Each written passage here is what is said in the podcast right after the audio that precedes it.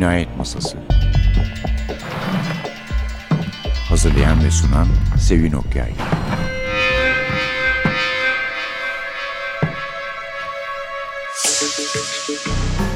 Merhaba, NTV Radyo'nun Cinayet Masası programına hoş geldiniz. Bugün size daha önce bu programda hiç takdim etmediğimizi sandığım, hatta buna inandığım bir Amerikalı yazar, İtalyan asıllı Amerikalı yazar takdim ediyoruz. Liza Scottolini. Bu neden line değil de line bir duydum biz konuşurken bir söyleşti. İkincisi de diyorum ya İtalyan asıllı. 15 dakikada bir. 15 dakikada bir biraz cesaret kıran kalınlıkta bir kitap. Every 15 minutes ve inanın cesaretinizin kırıldığına değmeyecek çünkü gerçekten çok rahat okunuyor. Buna rağmen tabii 500 sayfaya yakın bir kitap gene de gene de biraz cesaret kırabilir. Şimdi Liza Scottolini'nin kitapları şöyle iki tane serisi var. Rosato ve Di Nunzio. Aslında Rosato en Associates, Rosato ve ortakları diye. Bunlar Philadelphia, Pennsylvania'da sadece kadınların çalıştığı bir hukuk şirketi ve ortakları 11 kitap var içinde. Bir çocuk tekerlemesinden alan adını Everywhere That Mary Went ile başlıyor ki biliyorsunuz bir kuzu vardır burada. Mary nereye gitse kuzu da peşinden gider. Kitabı okumadığım için kimin Mary kimin kuzu olduğunu bilemiyorum. Dediğim gibi 11 kitap var. Sonra Mary Dionizio şirkete katılıyor e, ortak olarak ve dizinin adı da Rosato ve Dinunzio dizisi olarak değişiyor. Bunlardan çıkan son kitap Feared adını taşıyor. Ödüller almış, takdir kazanmış. Hemen hemen bütün kitapları gibi. Çünkü Scottoline'nin bazıları New York Times'ın en çok satılan kitapları listesine abone olduğunu düşünüyorlar. Daima o listede yer alıyormuş anladığım kadarıyla. Bir de Domestic Series ya da Emotional Series dediği kitaplar var. Bunlar da kendi içinde bir seri olsa gerek. Bunlar benim kitabı okurken, bu benim okuduğum ilk kitabı yazarın. Kitabı okurken böyle bir psikiyatri bölümünde başlayıp ondan sonra çeşitli hastalıkları olan psikiyatrik rahatsızlıklar mesela obsesif kompulsif bozukluk ve doğrudan doğruya sosyopatlık. Zaten ilk bölüm bir sosyopatın ağzından yazılmış ama biz onun kim olduğunu en sonuna kadar anlamıyoruz. Şimdi ise arkadaşımız Suat Çalkevik her zaman olduğu gibi bize kitaptan bir bölüm okuyacak.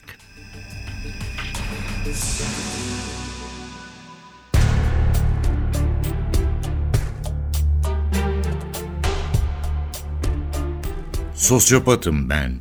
Normal görünüyorum ama değilim. Sizden daha zeki, daha iyi ve daha özgürüm. Çünkü ben kurallara, kanunlara, duygulara bağlı yaşamam ve sizi umursamam. Aklınızdan geçeni anında okur, notunuzu verir, istediğim her şeyi size yaptırabilirim. Aslında sizi sevmem ama öyle güzel rol yaparım ki aradaki farkı anlayamazsınız bile.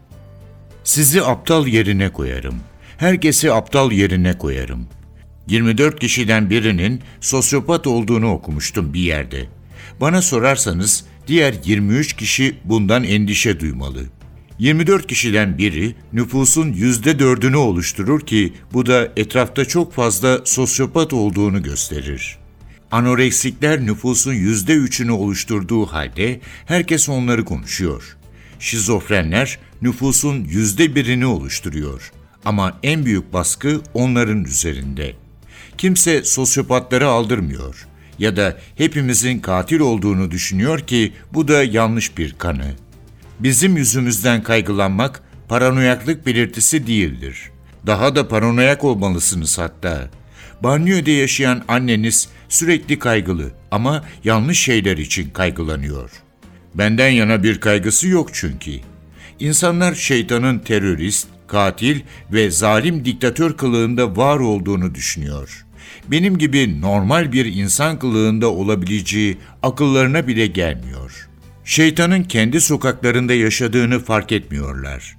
İş yerinde yanı başlarındaki bölmede oturduğunu, marketteki kasa kuyruğunda onlarla konuştuğunu, trendeki yan koltukta gazete okuduğunu, gittikleri spor salonunun koşu bandında koştuğunu fark etmiyorlar. Ya da kızlarıyla evlendiğini. Biz buradayız ve sizi avlıyoruz. Sizi hedef alıyoruz. Sizi kullanıyoruz.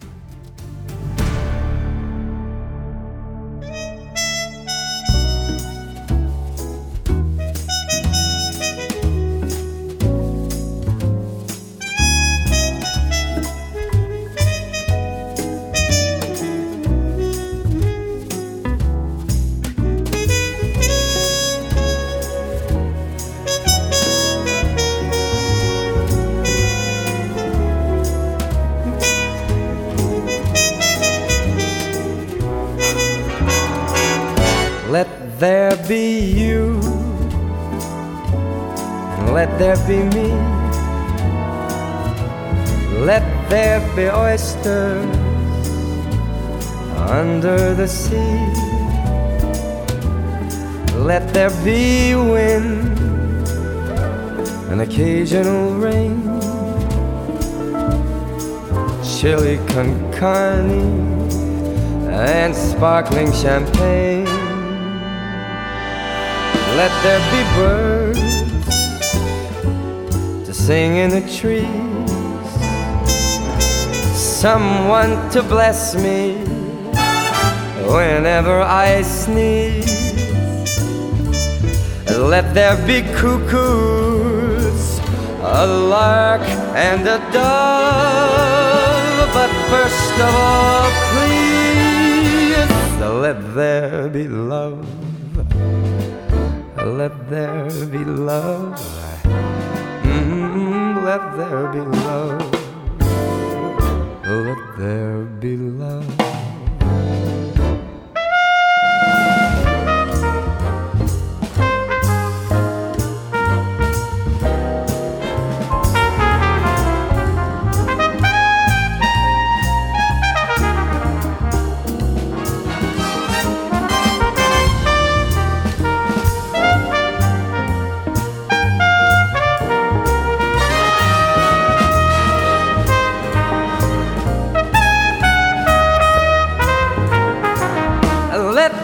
Be birds to sing in the trees, someone to bless me whenever I sneeze. Let there be cuckoos, a lark and a dove. But first of all, please let there be love. Let there be love. Mm, let there be love. Let there be love.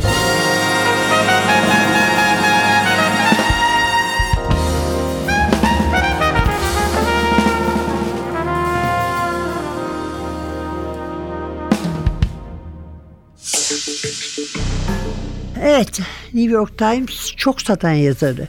Kitabın üstüne yazıyor. Ben vurgulamak için söylemiyorum yani. Lisa Scottolini 15 dakikada bir kitabımızın adı Pegasus'tan çıktı. Türkçe'ye çeviren Solina Silahlı.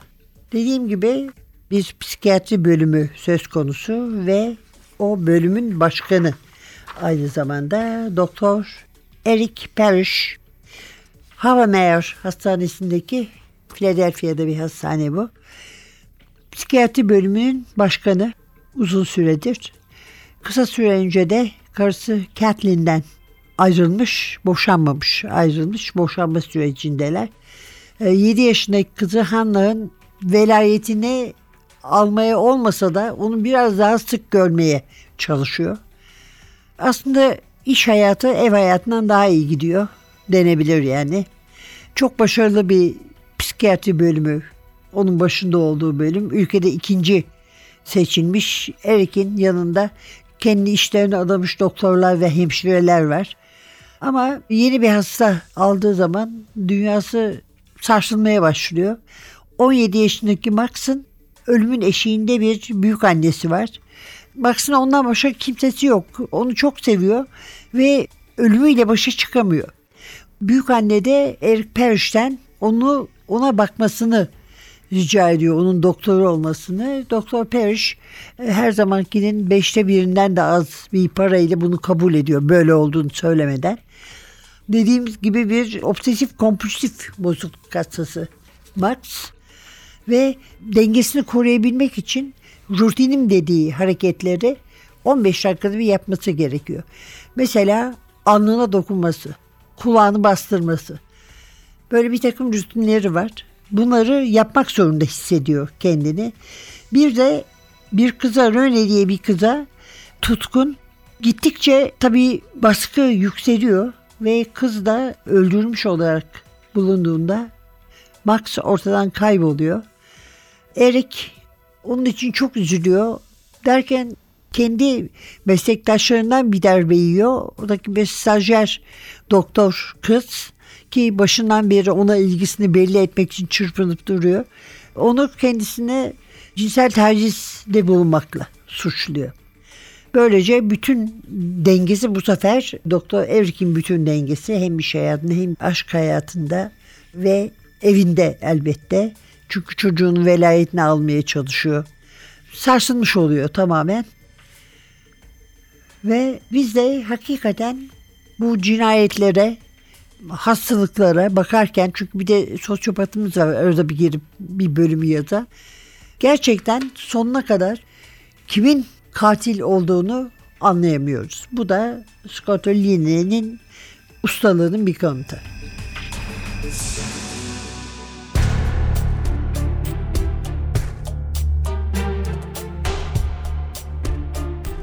Erik odasının kapısını kapatıp masasına yürüdü ve kendisini koltuğa bıraktı. İkinci sıraya yükselmek hastane çalışanlarının iki ayağını bir pabuca sokmuştu. Erik de deli yoğundu.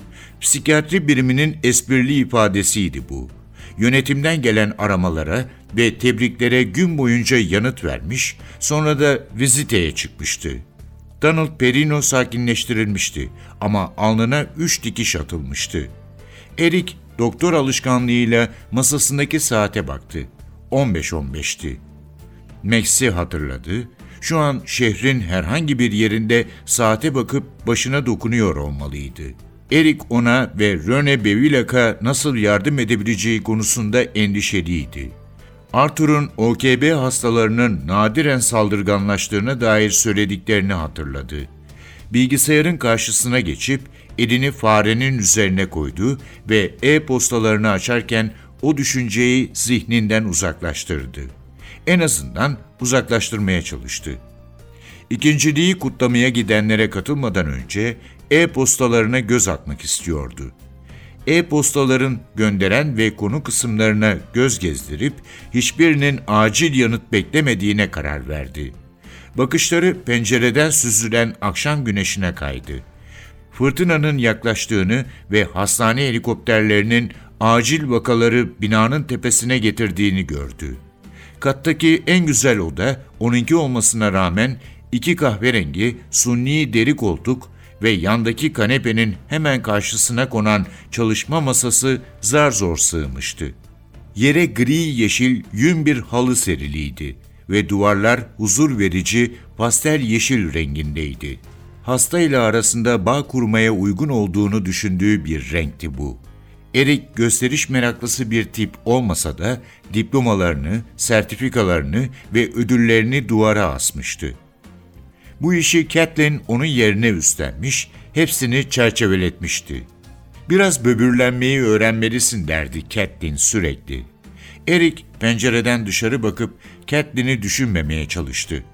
Başka zaman olsa onu arar, ikincilik müjdesini verirdi. Ama şimdi kendisine engel olması gerektiğini biliyordu.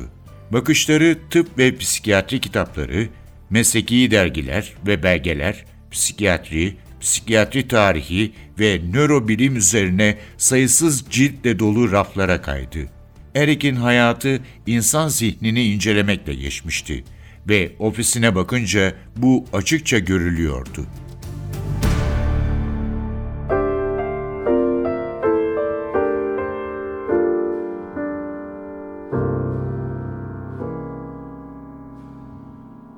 I spent my life on bullet trains and planes and boats and cars. I've seen the wonders of the world and gazed upon the stars. I thought that I had seen all that there was on earth to see. Then you walked in and pulled the rug right out from under me. Who would have guessed I'd be so impressed?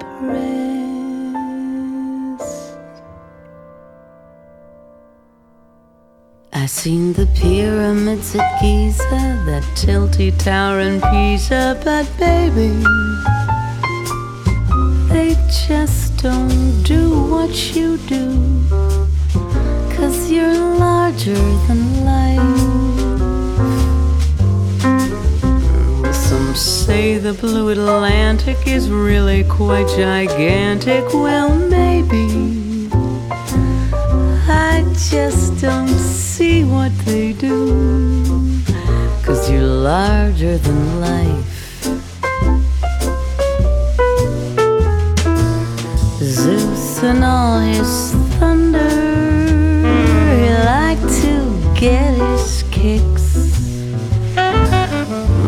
this spell I'm under, I don't need parlor tricks.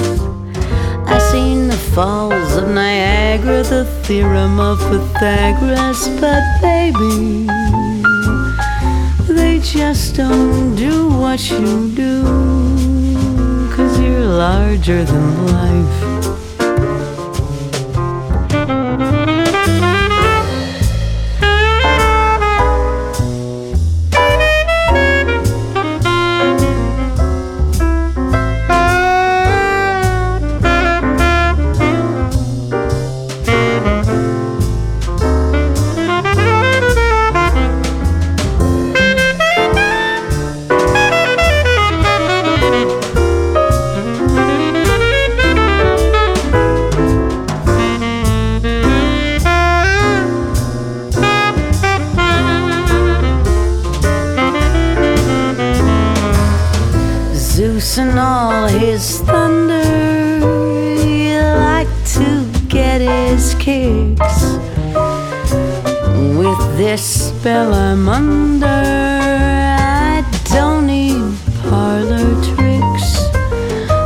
This worldly Nova Scotian will give you her devotion. So if you've got the notion, let's cause a real commotion. Let me give you a clue. If it was just me and you, you'd see with only us two that, baby, we could be larger than life.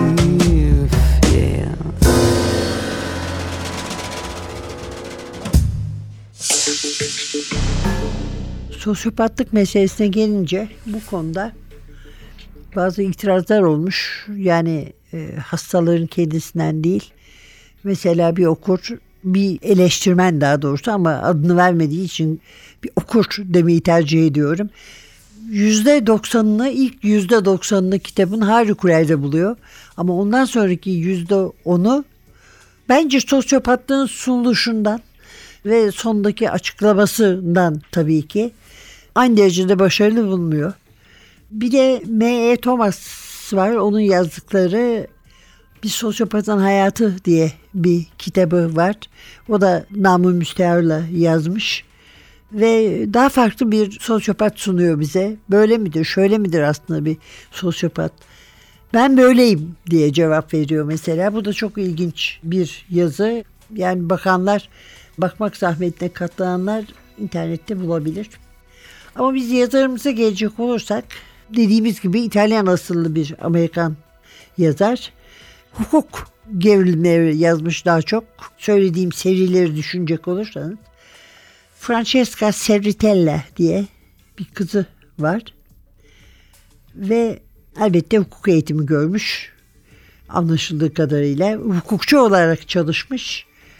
İlk kitabı basılmamış ama yılmamış. Bir kitap daha yazmış ki o da Everywhere That Mary Went oluyor.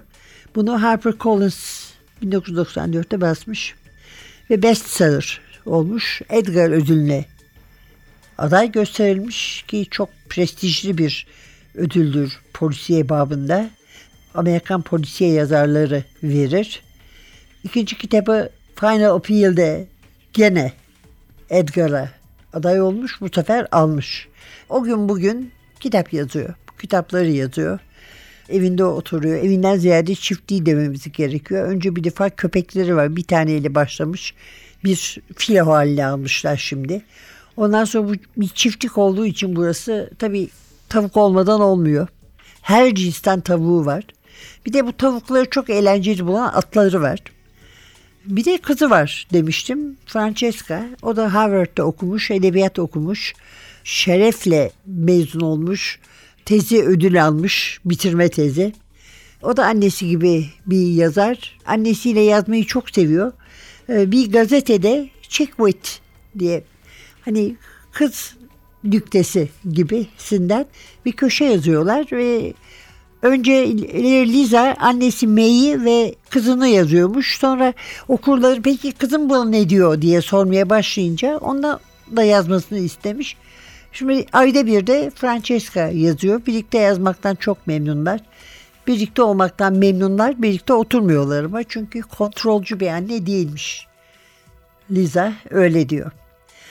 Evet emin olun ki bunları okurken bütün bu şiddet, vahşet, korkunun yanı sıra bir romans okuyormuş gibi hissedeceksiniz kendinize her şeye rağmen. Çünkü öyle yazıyor. Çünkü kendi gibi yazmasını söylemiş annesi. Her şeyi bildiği gibi, gördüğü gibi yazıyor. Onun için bunların neden domestik olduğunu ve neden duygusal bir seri olduğunu anlıyorsunuz. Evet efendim. Lisa Scottolini 15 dakikada bir Pegasus'tan çıktı. Solina silahlı çevirdi. Özgün adı Every 15 Minutes. Haftaya başka bir kitapla, başka bir yazarla yeniden birlikte olmak umuduyla mikrofonda Sevin, masada Atilla. Size böyle heyecanlı ve diken üstünde okuyacağınız başka kitaplar da bulmanızı diler. Hoşçakalın.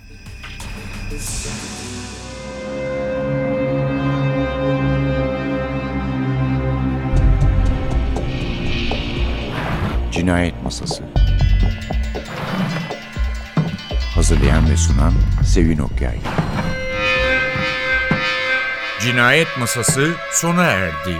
Programın tüm bölümlerini ntvradio.com.tr adresindeki podcast sayfamızdan dinleyebilirsiniz.